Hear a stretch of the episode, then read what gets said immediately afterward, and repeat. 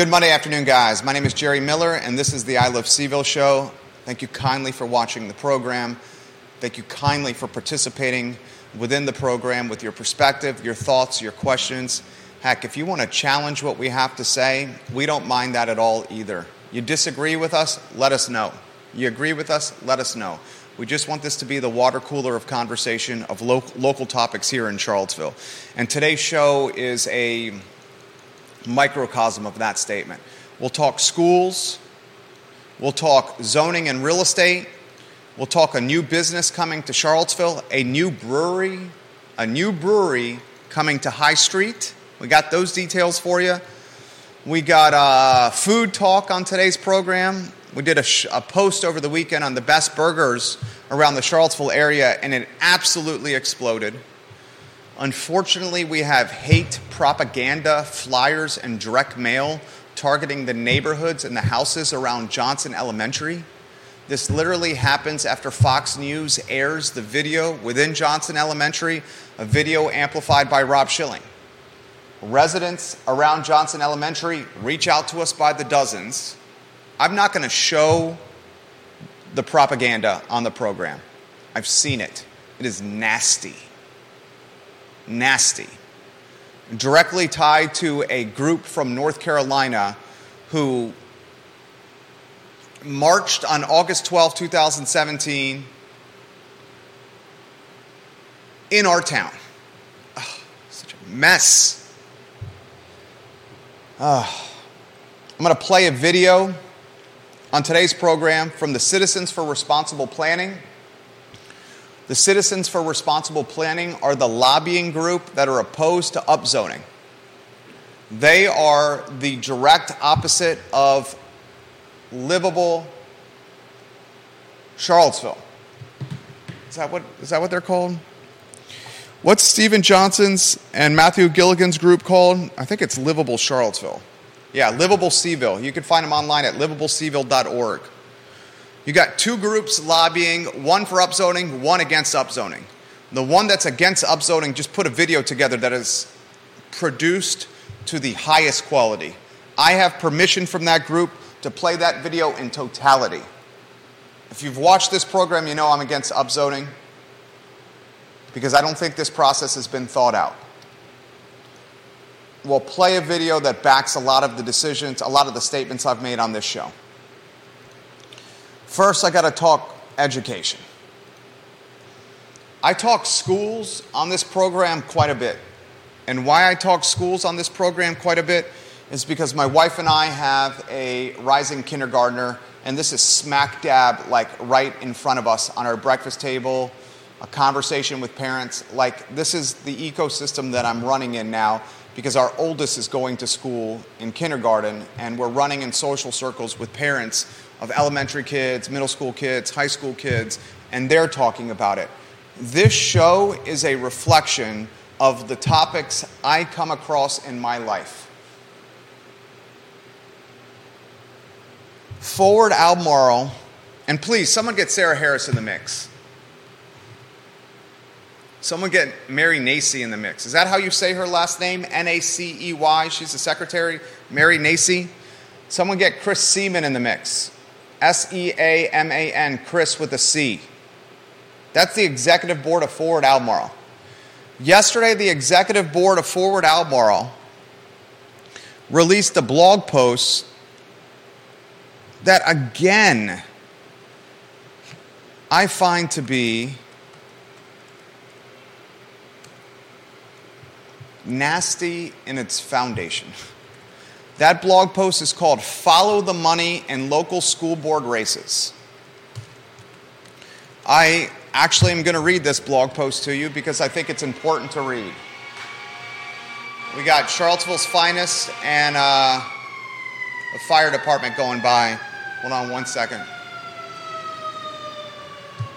There goes engine number five for the Charlottesville Fire Department. Uh. All right, you can find this information at forwardalbemarle.com. Click the blog link if you want to read it yourself. I'll read it to you on today's program.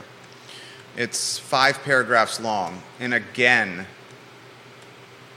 the authors of these blog posts continue to marginalize Albemarle County candidate Meg Bryce and her voice by linking it to her, husband, her father's Supreme Court Justice. You do the research yourself, saying basically she can't think for her own. I mean, Sarah, what you are doing is marginalizing the voices of women everywhere. I hope you realize that. All right, here's the blog post. The headline Follow the Money and Local School Board Races. The disclosure of money in politics is central to the integrity of, of our democratic system. As the Supreme Court has held, campaign disclosure laws serve. Oh, you got a grammatical error in the second sentence, Sarah Harris. You have, as the Supreme Court has held, campaign disclosure laws serve and vital. It's a vital. So there's a grammatical error in your second sentence there. You may want to correct that, please. I'll start over because the gr- grammatical error was difficult for me to um, get over as an editor. So let me start from the beginning. The disclosure of money in politics is central to the integrity of our democratic system. As the Supreme Court has held, campaign disclosure laws serve a, not an, vital informational function, revealing who is financially backing a candidate for public office and, in turn, how a candidate spends that money. Even Supreme Court Justice Anton Scalia, who generally disfavored limits on campaign contributions and expenditures, believed in the importance of transparency, stating that the American people are neither sheep nor fools and hence fully capable of considering both the substance of the speech presented to them and its proximate and ultimate source. Voters deserve to know who a candidate is associating with when they accept a donor's money and where they spend it. That's the first paragraph. Mentioning Meg's father, who has passed away, in the first paragraph of this blog post is a dig at Meg. Okay? That's a dig at Meg. It's low brow, Sarah. Low brow, Sarah Harris. Second paragraph. This is, I'm going to read it verbatim, the second paragraph. The latest campaign finance disclosures for candidates for the Albemarle County School Board are deeply revealing, especially since school board races are nonpartisan. Both Meg Bryce uses maiden name in there, for, forgets that she's a PhD. I would like to see doctor including with her name. She's earned it. Both Meg Bryce, the youngest daughter of a Supreme Court justice. We know that. Why is that being included in your post, Sarah Harris? Dr. Bryce thinks for herself, and by you co branding herself to her father who's passed away, you, Sarah Harris, are marginalizing the voice of women, basically saying Dr. Bryce cannot think for herself, and she's just a robot or product of her father and will strictly only pass along his ideology to Albemarle County. Sarah, you're marginalizing the voice of women by doing this. Basically, saying she cannot be an independent thinker. I, I literally want you to realize that, what you're doing. I will continue.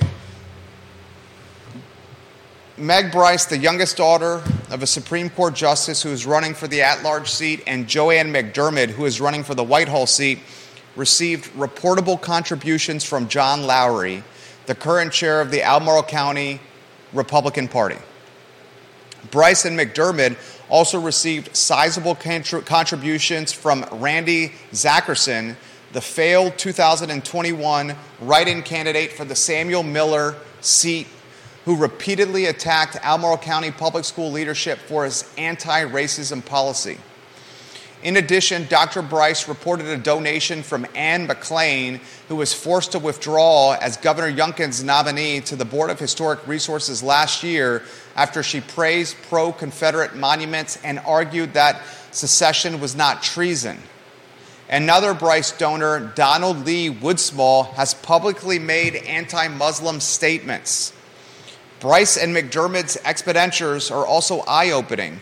Bryce paid $250 to the Noah Webster Educational Foundation, a right wing organization that openly seeks to reclaim America's education, by infusing our public schools with Christian nationalism to attend a training session for Virginia school board members with conservative values.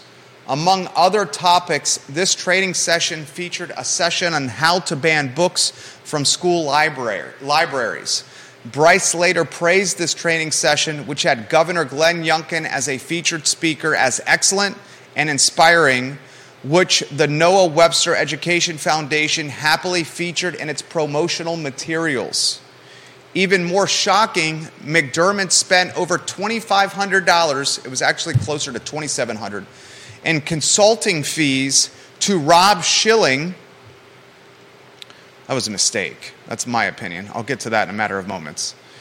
Over 2500 in consulting fees to Rob Schilling, a right-wing talk show host, 1070 WINA, who regularly spews hatred to the LGBTQIA plus community and attacks public education, which he calls government schools.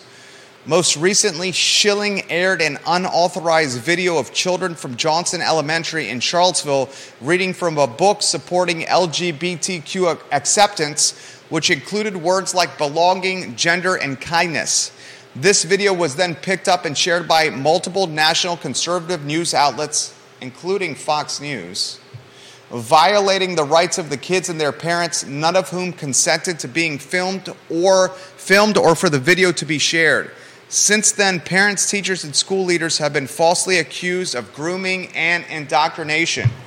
Ultimately, if you want to know where the school board candidates stand, follow the money. Forward Albemarle blog post. All right. I got a lot of people watching this program right now. You want some comments? Not yet.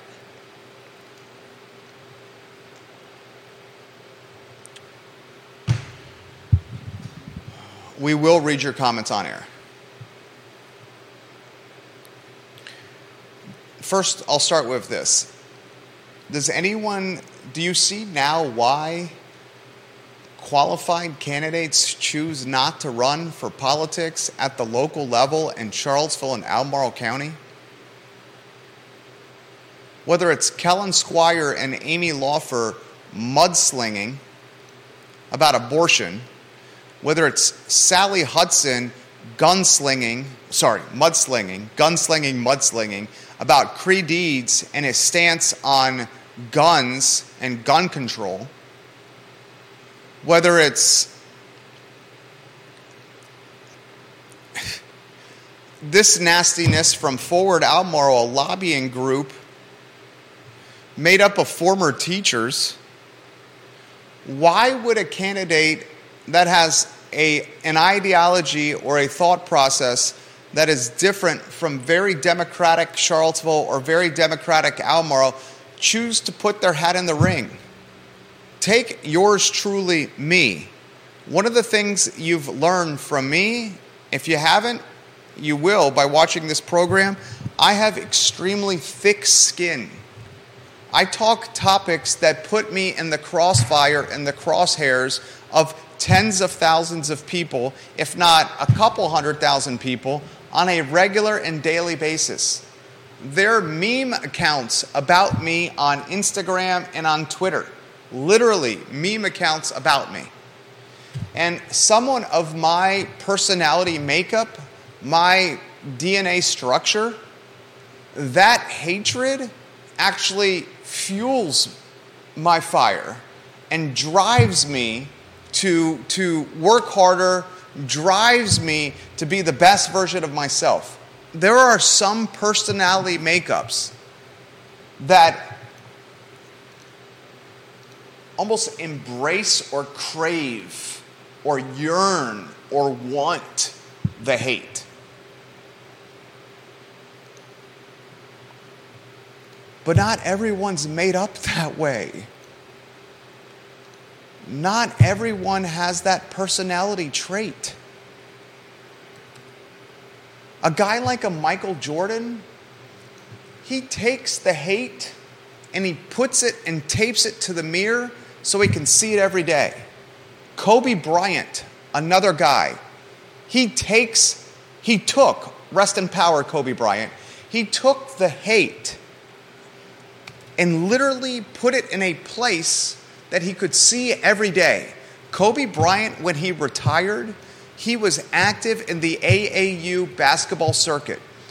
One of his daughters was a heck of a basketball player, and Kobe, either through funding or coaching, was a part of his daughter's basketball progress at the AAU level. Kobe's daughter's team, they did not do very well in a basketball tournament. They got fourth or fifth place. That fourth or fifth place showing still garnered a trophy for the team. That's the everyone gets a trophy mentality and culture that I vehemently am opposed to. And so was Kobe Bryant. Kobe's daughter and her teammates went to Kobe Bean Bryant, a Hall of Famer, and said, Mr. Bryant, Coach Bryant, Kobe, whatever he went by, what should we do with this fourth or fifth place trophy? It doesn't mean anything to us because you taught us first place is what we're going after. This is what Kobe Bryant said to a group of elementary aged female basketball players in AAU. He said, I want you to take this trophy that makes you angry, pissed off, disappointed, demoralized, whatever word you want to use. And I want you to take this trophy and put it in a place that you will see every single day. And I want you, 10 and 11 year old girls, to take the emotions you feel from seeing this trophy every single day and use it to fuel your fire. That is what I do. Literally, with the hate my way. But I relay this to you because not everyone's made with that personality makeup. Some people, when faced with controversy or hate or nastiness, they fold, they think twice, they choose to stay on the sidelines and not enter the arena.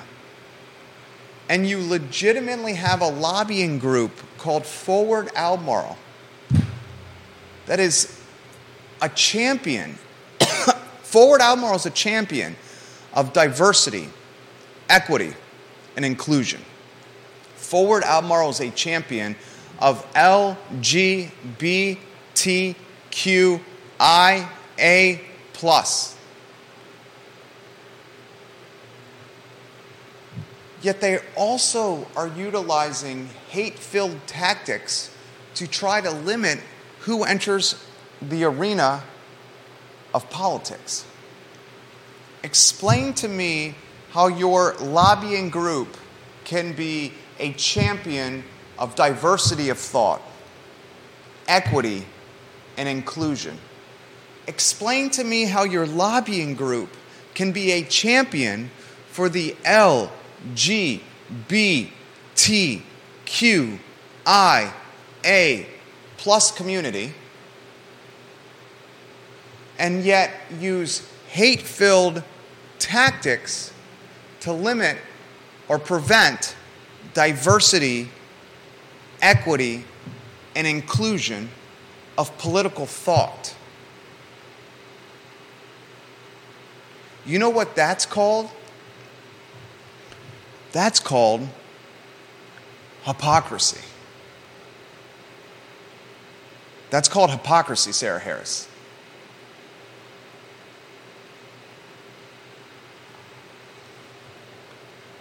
And this ain't my fight to fight.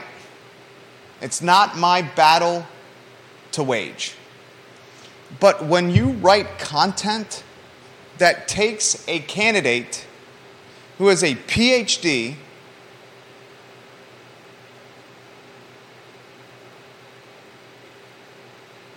who is trying to enter a political arena and campaign fairly I haven't seen a single tactic from Dr. Bryce that I would quantify as nasty or mudslinging.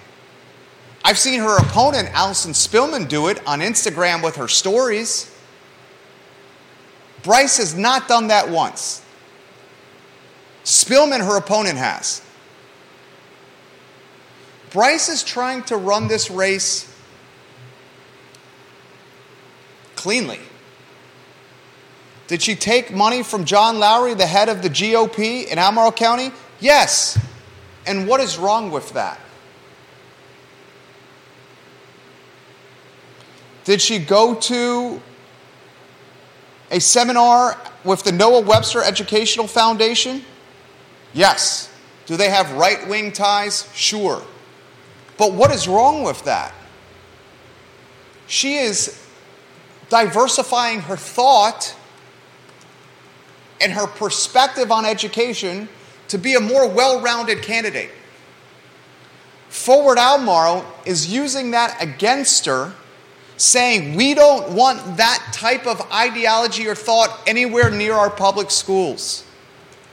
It would seem Forward Albemarle and Sarah Harris, it would seem Forward Albemarle and Nancy, Mary Nacey, it would seem Forward Albemarle and Chris Seaman reek of hypocrisy. We want diversity of thought as long as it toes the thought diversity we embody. But that thought diversity, as soon as it not fit, as soon as it doesn't fit our box, our approval box, if it falls outside of our approval box, we're going to get nasty. And we're going to say to the world that this candidate can't think for herself. She's the daughter of a Supreme Court justice, and this is how he thought. So this is how she thinks. That's BS.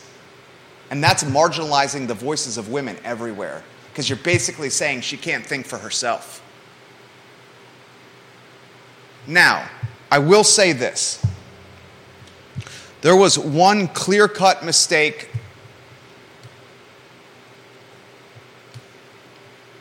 and perhaps when Joann McDermid spent the near $2,700 with Rob Schilling for campaign consultation, branding, whatever the hell Schilling did for Joann McDermid. I hope to God Joann McDermid spent that $2,700 before Rob Schilling took that Johnson Elementary video, edited it, produced it, tried to monetize it without parental consent, amplified it, shared it without parental approval. Joann, I'm going to give you the benefit of the doubt. I think you probably spent the $2,700 with Rob before he did this because Rob's in a world of hot water. So much that Rob has taken that video off his YouTube channel and off his blog. And Rob, I'm, I'm going to be straightforward with you here, okay, pal? That video that you edited, that you produced, that you try to monetize, that you amplified, that you shared, that you played on a radio station airwaves without approval from management, that video has got collateral damage. And you want to know what some of that collateral damage is? A KKK group from North Carolina has come to Charlottesville and is passing out Nazi themed propaganda all over the houses around Johnson Elementary. I've seen it, I got it, I'm not going to show it to you. Just like I had the video and wouldn't play it on this network. Why? Because that's called good judgment. a group that was here on August 12, 2017, came back to Charlottesville with Nazi themed propaganda and is sharing that propaganda all over the houses around Johnson Elementary. That's called collateral damage of piss poor decision making.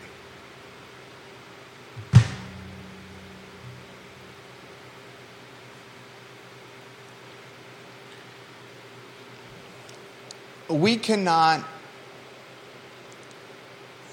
I'll choose my words differently.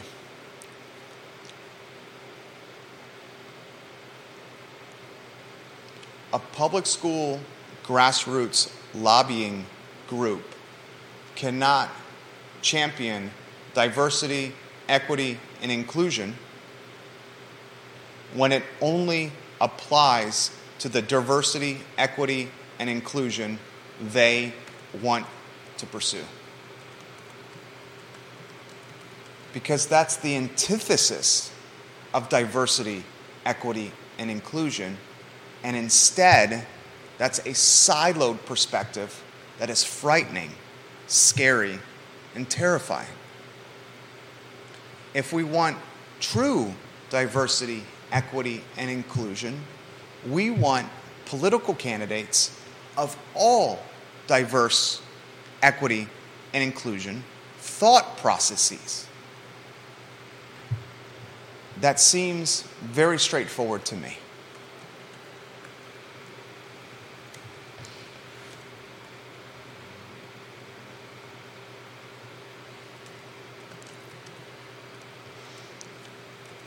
I will always, and I think you've realized this, on this network, fight for the little guy, the underdog. Always.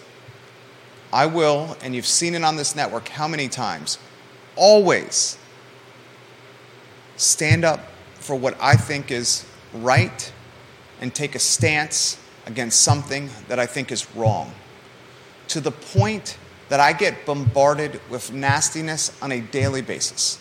And that is a byproduct of giving your opinion on a daily basis in front of tens of thousands of people. I get it. And I got the personality makeup to manage and handle it. And at the end of the day, it just drives me, gosh, it motivates me but not everyone has those traits.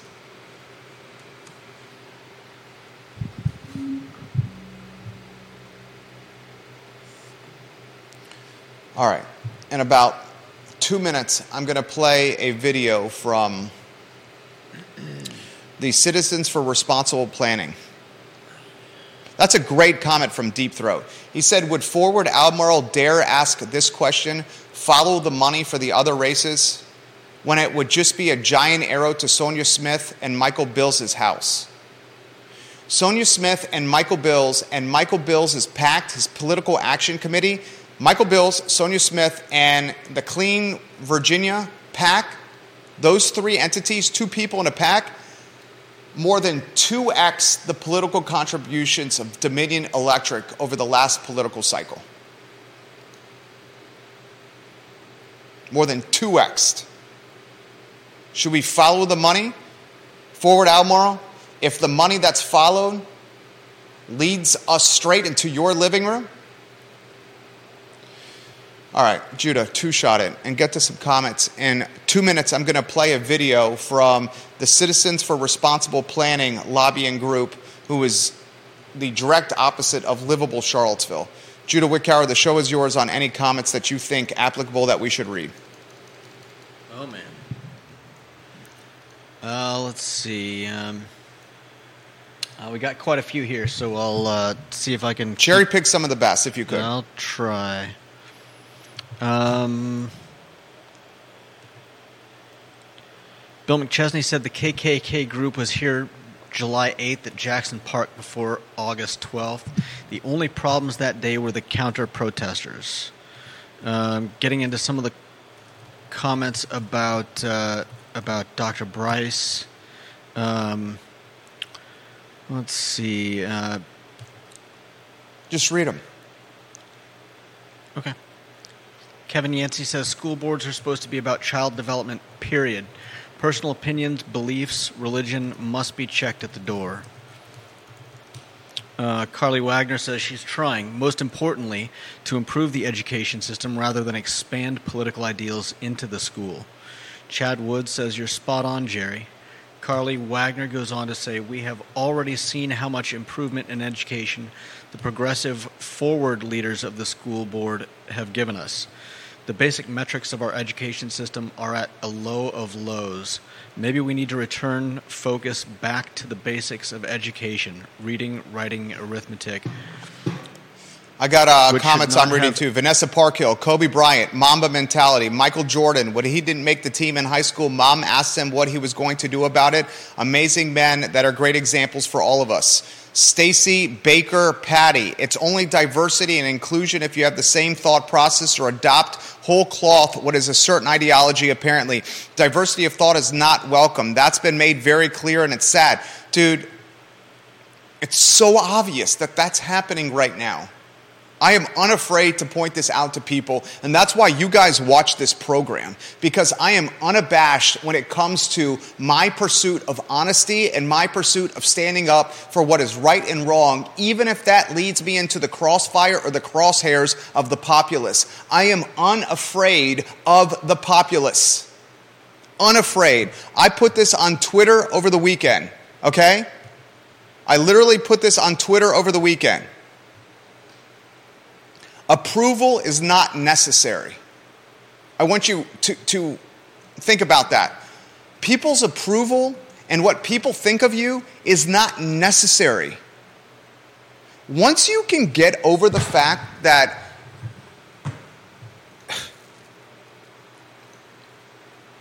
once you get over the fact that what other people think of you doesn't really matter in life, you truly have an invigorated spirit. An invigorated spirit that is much freer and less handcuffed in pursuit of happiness. When you start thinking about what other people think of you, you start making decisions based on what is my neighbor going to think? What is my coworker going to think? What is my colleague going to think? And that type of thought process limits happiness. If you don't give a rat's ass what other folks think about you, it is invigorating. And then how you go about life and the choices you make are truly, truly a level of happiness that you will not experience unless you go about it that way.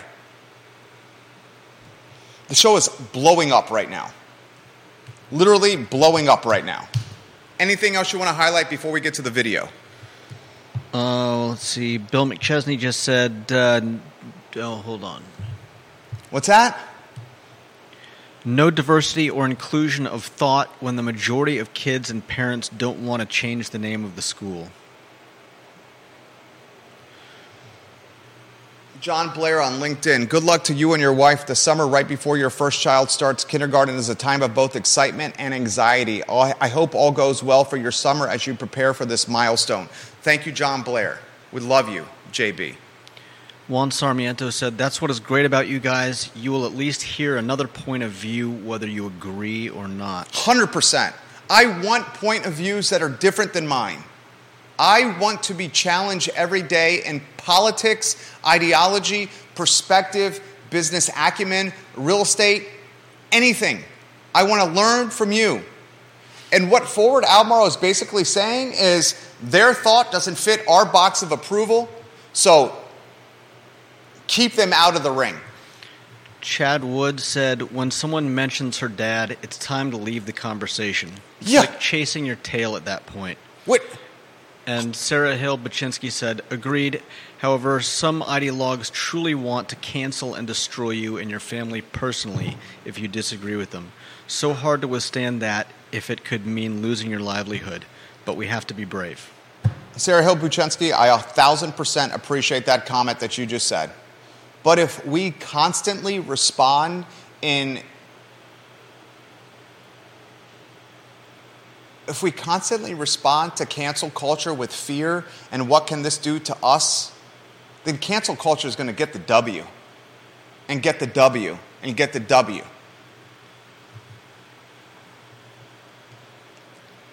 I have found that being honest and unabashed with my opinion, like I am on a daily basis, has been a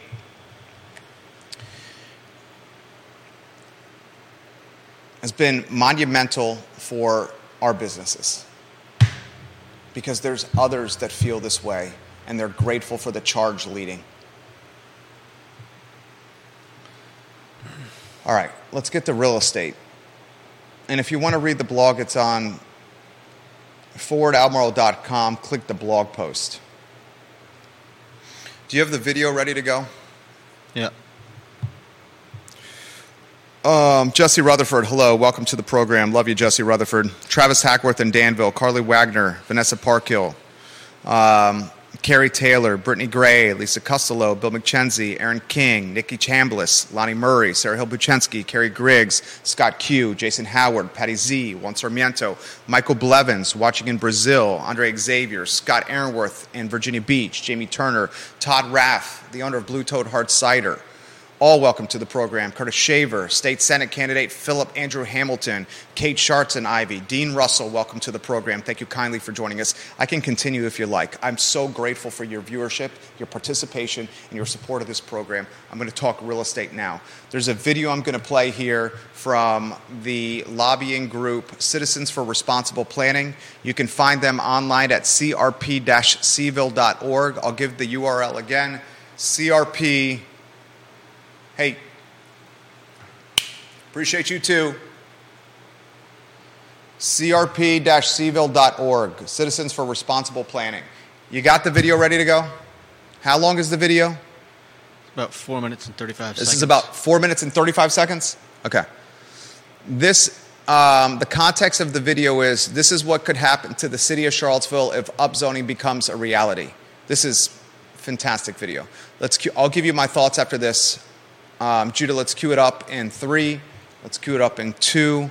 Let's play that bad boy now. Over the past two years, Citizens for Responsible Planning has posted more than 30 articles on Charlottesville's proposed new zoning ordinance.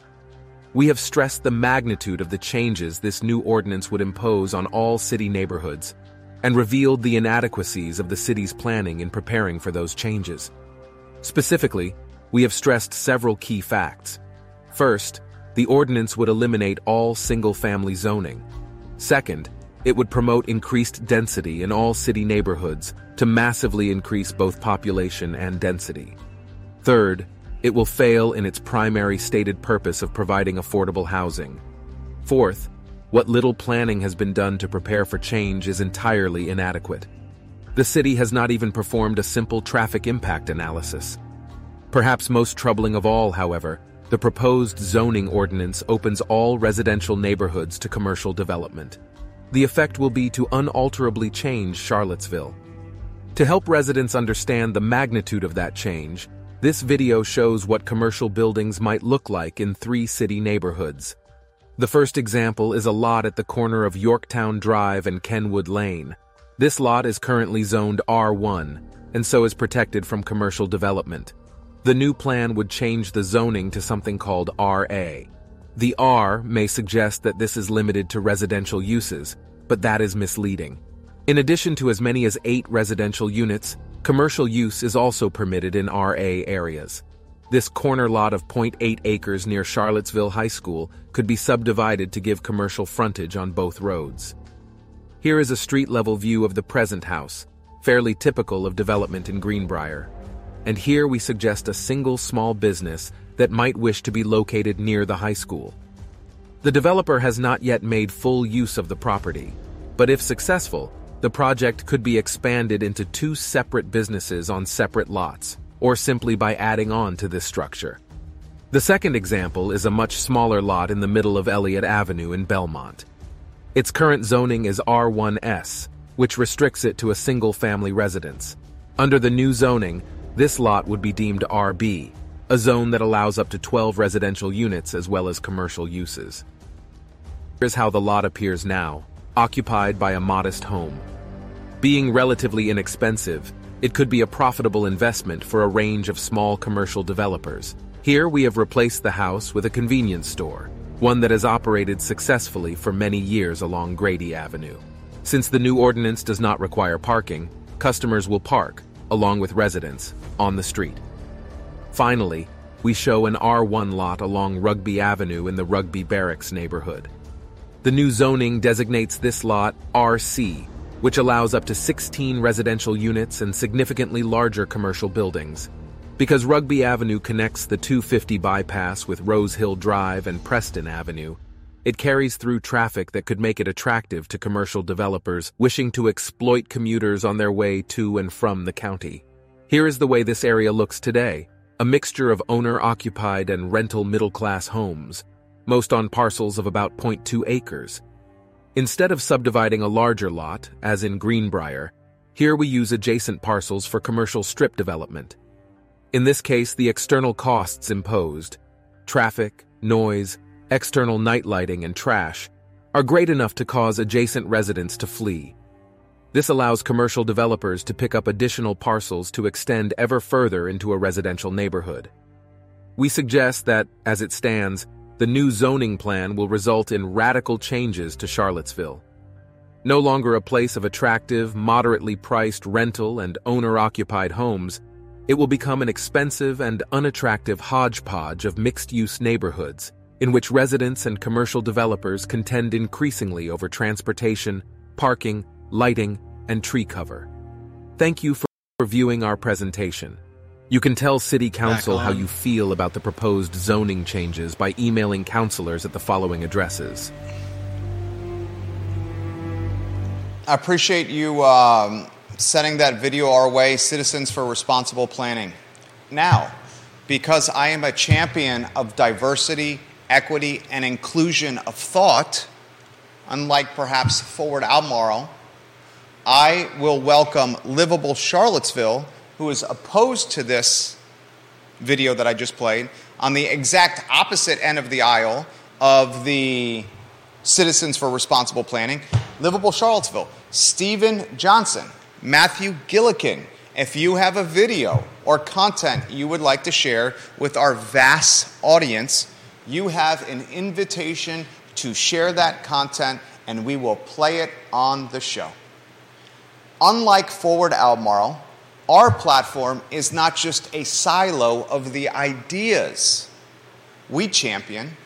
Instead, our platform is a welcoming and inviting platform that looks for all concepts to be considered. So, Matthew Gillikin and Stephen Johnson, if you and your Livable Charlottesville organization would like to share some kind of content for our massive, massive, massive following, I am happy to do that. You can email me, you can DM me, you can text me, you can reach Judah or me, and we will get it on there. Some thoughts from the video you just saw.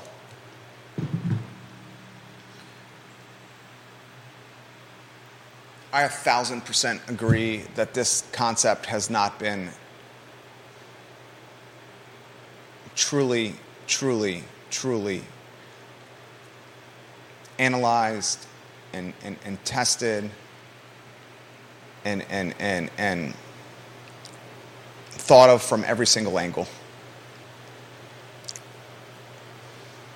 If you get a commercial business right next to somebody's house, and obviously they use the Shady Grady convenience store and the tobacco hut that's on the Waffle House on Fifth Street Station for a reason. Because the tobacco hut that's on Fifth Street Station, down Fifth Street in the old Waffle House spot, and the Shady Grady convenience store, they conjure connotations and denotations. And those connotations and denotations inspire emotion.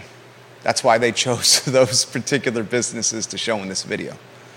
Whether it's a tobacco hut or a convenience store, or it's a business of any kind, I think you and I would agree that having a business that operates in a 6 a.m. to 11 p.m., like a convenience store does, capacity, right next to the place your little kids are sleeping and getting ready for school the next day, is a conflict of quality of life and interest for so many of us. Many of us purchased our homes based on longevity and making memories and years of love and laughter and, and, and Christmases and Easter egg huts and Santa coming down the chimney and Thanksgiving dinners and, and, and, and pancakes that you shape into animals. So your little boys, when they come down the stairs and they see on their plates, you got a giraffe and a bear for your pancakes, and they get a giggle and mom and dad in the kitchen appreciate that giggle because it's the little things when you have a seven month old who has not slept a single damn day of his life. It's the little things like the giggle from your little boys when they see a pancake shaped in the form of an animal. And we make these memories in our homes with the game plan of years of longevity. And just like that, a house becomes a home. And the difference between a house and a home is love and laughter and memories and the giggles over animal shaped pancakes in the morning. When you completely revamp zoning, you are essentially betraying the folks that bought houses based on plans that have been placed for decades. You're basically telling your citizens and your taxpayers we don't care if a convenience store is next to you. We don't care if dozens of people are coming to the convenience store next to you every hour or the tobacco hut next to you every hour. We don't care if it disturbs your children at night as they're sleeping and getting ready for kindergarten. We don't care what the traffic can do from a safety standpoint when your little children are playing in the front yard.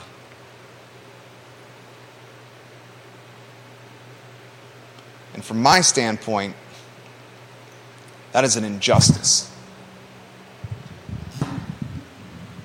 And then, from my standpoint, that's why you will see entities form in the shape of HOAs that prevent this kind of injustice of materializing. And if you're on a street in Charlottesville and you want a little bit of protection from this, I very much encourage you guys to organize, strategize, galvanize with an HOA attorney and form a little cluster homeowners association that could be only a few folks on your street, a few houses on your street. Because the likelihood of you getting approval of all of Belmont, all of Hogwaller, all of Woolen Mills, all of Prospect is not realistic. But you probably could get the approval of the 8, 10, 12 houses on your block or the 810 houses on your street, and you form a micro one. And then that gives you a little protection from a convenience store or a tobacco hut materializing, manifesting next door. A little bit of advice for you.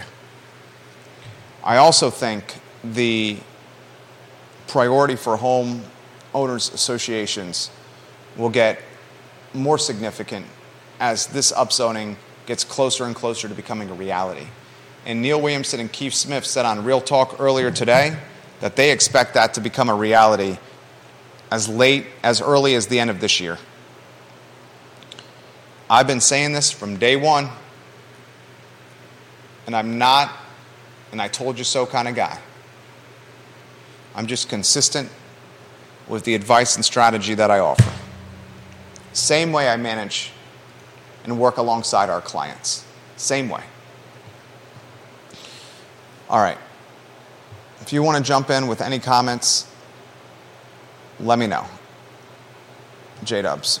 Bill McChesney says the corner of Yorktown doesn't even come near to the density of the Foxbrook neighborhood, a block over, that recently had three homes which have sold or have contracts over $1 million each.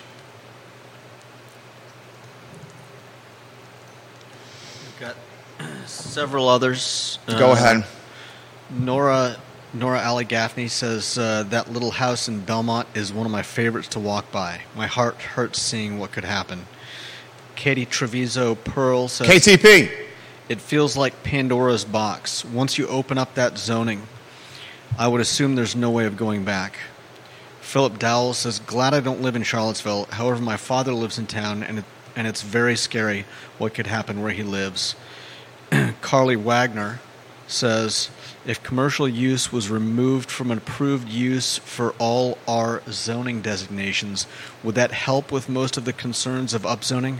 I only ask because I don't think this is an all or nothing issue. The best solution likely lies in the gray areas, trying to work between the two opposing views to fish out the right plan. And Sarah Hill Baczynski says, I thought this was about adding more housing why the commercial potential with these new R zoning areas. There you go. There you go. Yeah. The commercial potential is flying under the radar, isn't it? It's flying under the radar, ain't it? KTP, strong comment. If you could give props to those folks via comments, that would be fantastic.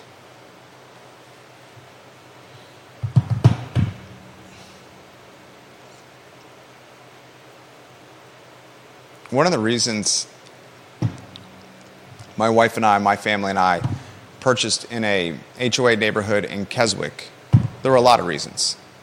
We appreciated the safety and the security of the neighborhood. We got a really good deal on the house. We bought it in March of 2020 when the world was coming to an end. The home is legitimately up 90% in value in three years, three and a half years. But we also knew that this particular neighborhood and this particular area would not face the impact of consultants and progressives changing the landscape of the neighborhood in the area. It was strategic by me and my wife, my wife and I. Very strategic. Not everyone has the vision or the resources to do that. And as a result, I feel compelled to stand up and fight and champion for the little guy. Because you shouldn't have, you should not, you should not have a vape shop, a tobacco hut, a convenience store capable or conceivable or birthable next to your house. Even the thought of doing that is probably causing anxiety for many in the city. Bill McChesney, do you have anxiety about this?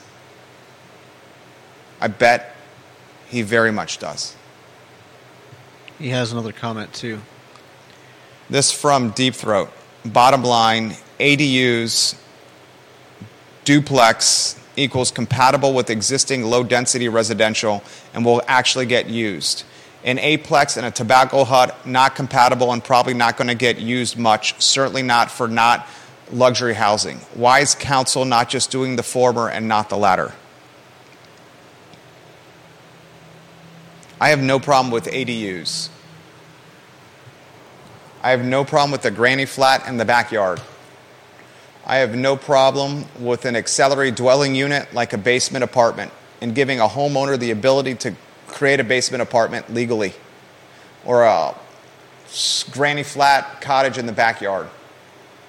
I do have a problem of opening, as KTP said, a Pandora's box for entrepreneurs and capitalists and developers to put for profit commercial businesses next to residential cribs. I do have a problem with that.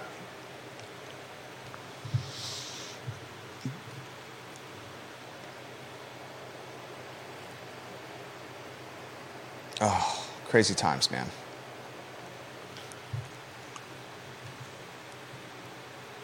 All right. We'll get to your topics, put them in the feed if you want to relay them live on air. I just got an email from Jeff Fogel. Jeff Fogel just sent me an email looking to rent one of my office spaces. When I respond to Jeff Fogel's email about the available office space, will Jeff pursue the office space in the building? That's very interesting. Um, all right, next topic. This is a little bit of uh, breaking news for you. There's a brewery that is in the works for um, High Street. It's called Hogwaller Brewing. And Hogwaller Brewing is coming to 1518 East High Street. 1518 East High Street um, the brewery, and I'm looking at some of the approvals or the seeking of approval here with the ABC. The LLC is called Flood Plain Brewing LLC. That's interesting because East High Street is an LLC. They're doing business as DBA as Hogwaller Brewing, 1518 East High Street. Could you Google map that with a red circle? Is that difficult to do in quick capacity? How long does that normally take? Getting a Google map and putting the red circle around 1518 East High Street. Or better yet, just going to Google, Google Street View. If you go to Google Street View and then just do the 1518 East High Street, that might be faster. I, I like this, man. I've said so many times on this program, East High Street is one of the most like underperforming, forgotten corridors of the city of Charlottesville. I think it's either Cherry Avenue or East High Street as the most forgotten, underperforming corridors. I mean, if you walk down East High Street, that's where Riverside is, where Fabio's is, where Jack and Jill's is. I love these businesses. But if you try to walk down East High Street, you're literally risking your life. If you try to walk down East High Street with children or a baby, uh, stroller or little kids holding your hand, you're risking their lives. In fact, a pedestrian was hit by a car on East High Street, and that collision was captured by a business camera on East High Street, and it led to um, criminal act. Was it conviction? I'm not sure if we're at the point of conviction, but certainly uh, media attention. East High Street should be awesome. It's next to the river. It connects Pantops and Albemarle County to the city of Charlottesville. It's got awesome businesses like Riverside. I think that's the best burger in the Charlottesville area, the Riverside Burger.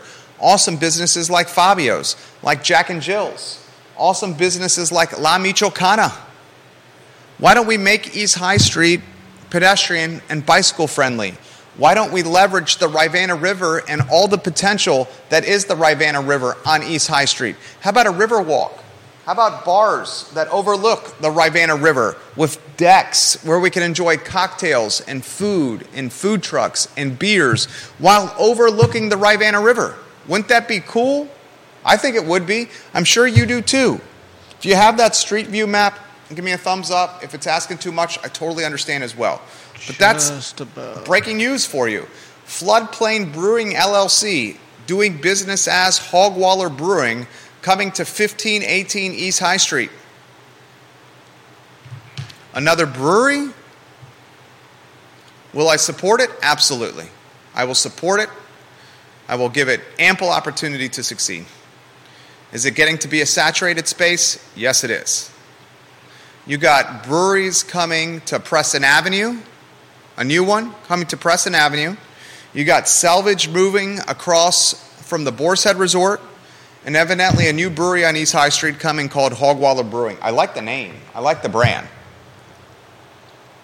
Very much in favor of it. What are your thoughts, viewers and listeners? Yeah, Jason Howard, King of Rio Road, makes this comment. One of those images on that video, he says, was one of those images was a house turning into a 7 Eleven. How does a first time home buyer outbid 7 Eleven? What's its land they can both utilize? They can't. They cannot beat 7 Eleven. If 7 Eleven wanted to buy a house, 7 Eleven is going to have deeper pockets than Johnny and Susie, first time homebuyer. Or Johnny and Susie boomers trying to get into a much more small house so they can age in place. Strong the, comment. uh, You got the street view on screen? Yeah. Look at the screen. There's 1518 East High Street. Good work, Judah.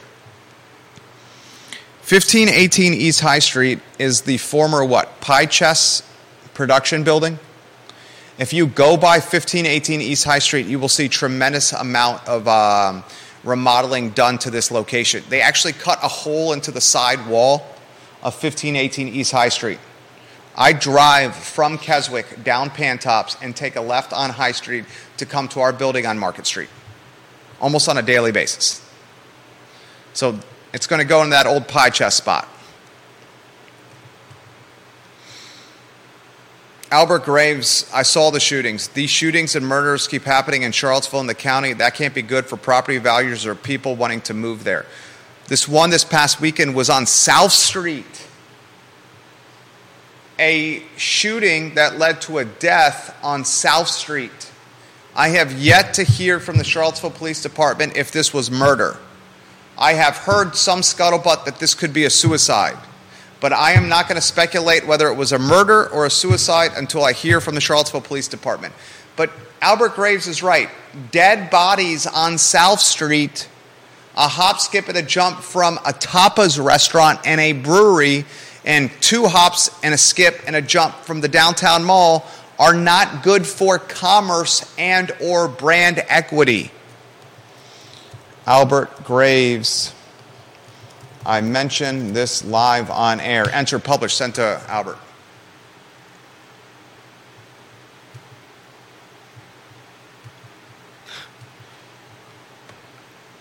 Anything you want to add, Wickower? J Dubs? I'm just reading Bill McChesney's comment. What's Bill's? He says politic, politically correct planners don't like the name Hogwaller. They prefer East Belmont. I love that. That's all about branding right there. Yeah. I, I, Hog, Hogwaller is way better than East Belmont. Yeah. Hogwaller champions the fact that this neighborhood was birthed in the shadows of a pig slaughtering factory. Sure. We should honor the history. Ginny Who says on Twitter, I still want to have a conversation about the school program where parents were parents made aware of it ahead of time. Ginny Who is basically asking, were the parents of Johnson Elementary alerted prior to the LBGTQ book being read on the playground a few weeks ago? I would bet you a lot of money they were not. I mentioned this live on air. Thank you for watching. That's on Twitter.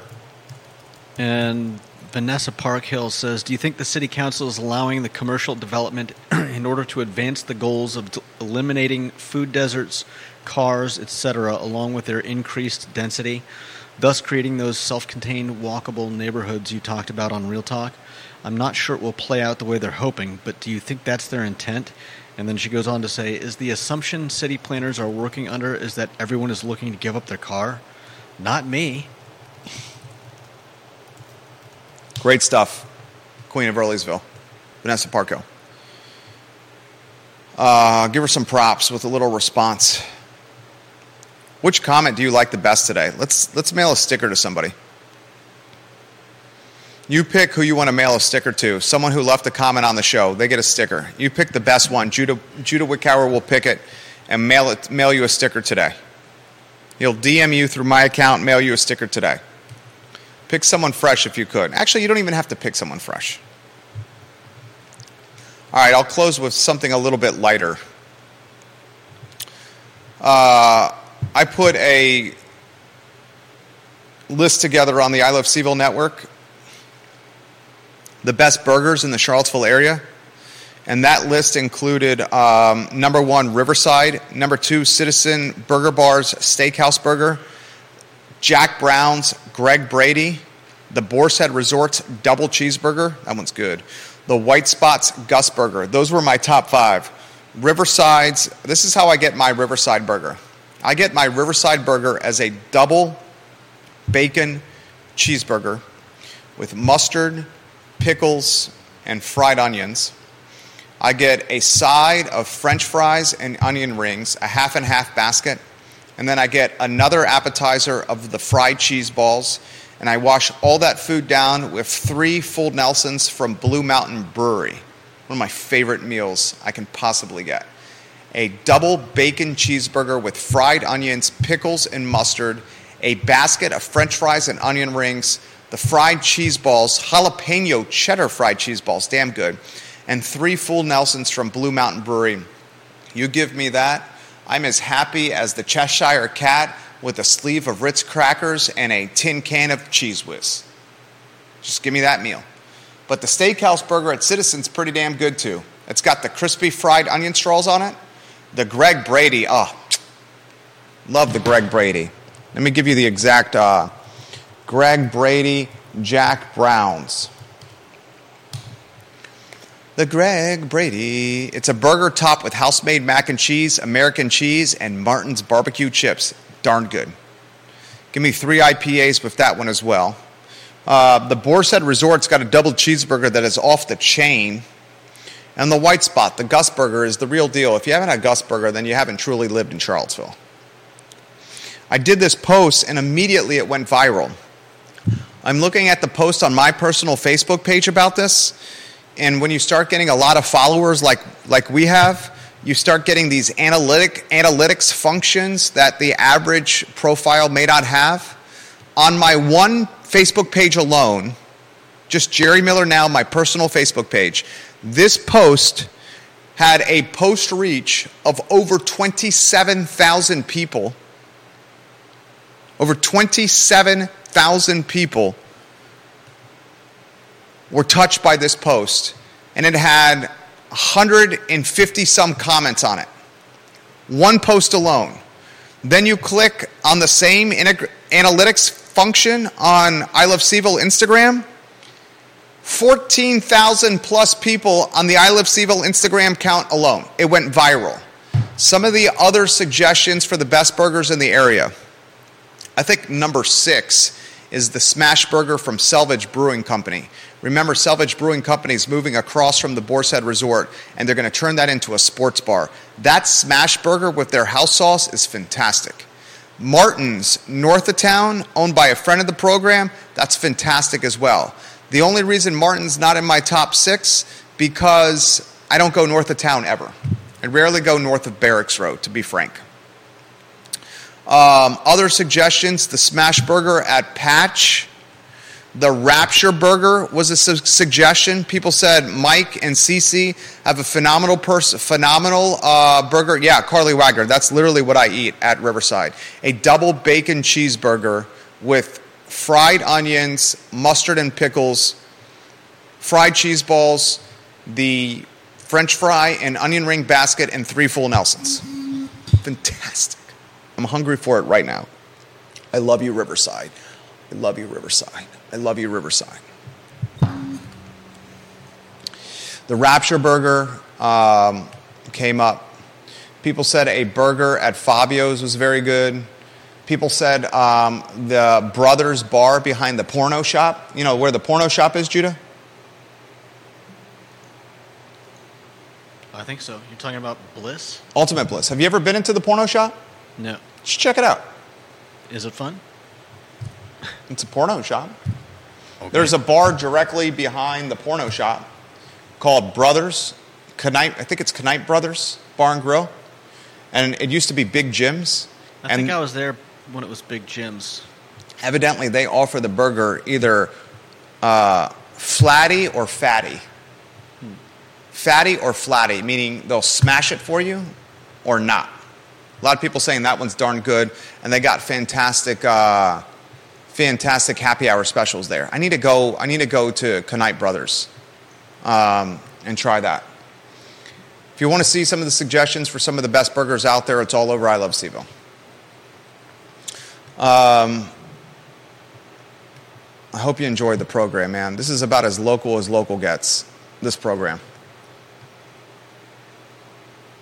Ginny Who says, I seriously doubt the parents were aware that this book was being read to students at Johnson Elementary. And Ginny Who says on Twitter, and that's something I would love to hear our school board candidates discuss. Let them be clear if they don't support parental rights. That's a great comment. I mention this live on air. I look, keeping secrets from parents is never a good idea. You don't keep secrets from parents. Do not do that. You don't keep secrets from mom and dad. Don't keep secrets from mom and dad. And I do think both, I think candidates in both Albemarle County races and Charlottesville City races should be, po- po- should be posed the question of what happened at Johnson Elementary and get response and reaction on the record.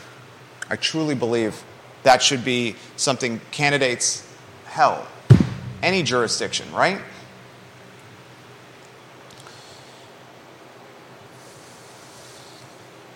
I think that's today's show.